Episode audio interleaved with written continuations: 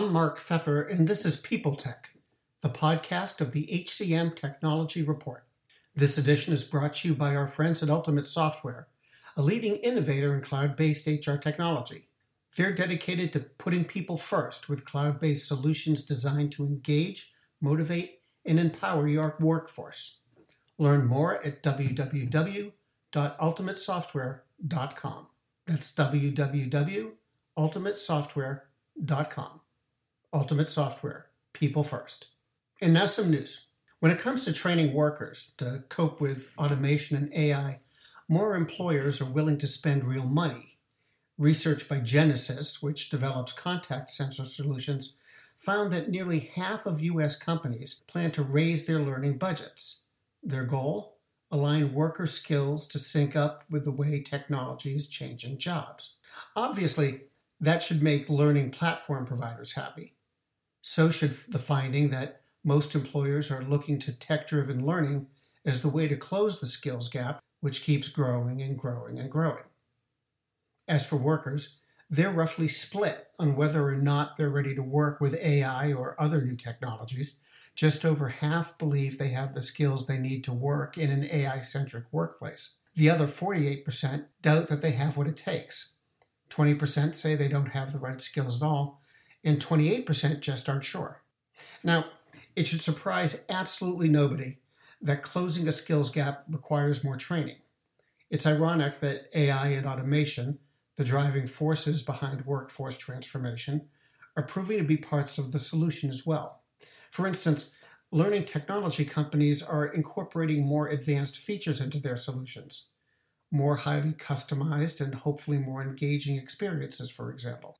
Take Saba. It just announced a new platform, Saba MeTime, which offers a highly personalized learning experience based on the interests of each individual learner. MeTime is the opening gun in Saba's efforts to meld its learning capabilities with personalized delivery channels. Its goal is to connect employee development to organizational outcomes, such as internal mobility, reskilling, upskilling, and retention. Meantime, BetterUp also announced new features among them an improved coach matching algorithm powered by AI, of course. The goal is to enhance its ability to deliver hyper personalized coaching and people analytics. BetterUp argues that much of the $200 billion spent annually on learning and development is ineffective. To improve, it's got to be highly personalized, adaptive, and measurable. This has been People Tech, the podcast of the HCM Technology Report. This edition was brought to you by Ultimate Software dedicated to putting people first with cloud based solutions that engage, motivate, and empower your workforce. Learn more at www.ultimatesoftware.com. And to keep up with the most important developments in HR technology, visit the HCM Technology Report every day.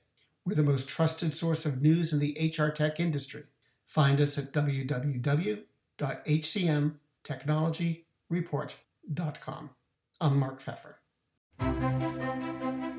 Faith in the news media has been challenged, making it even harder to get stories told.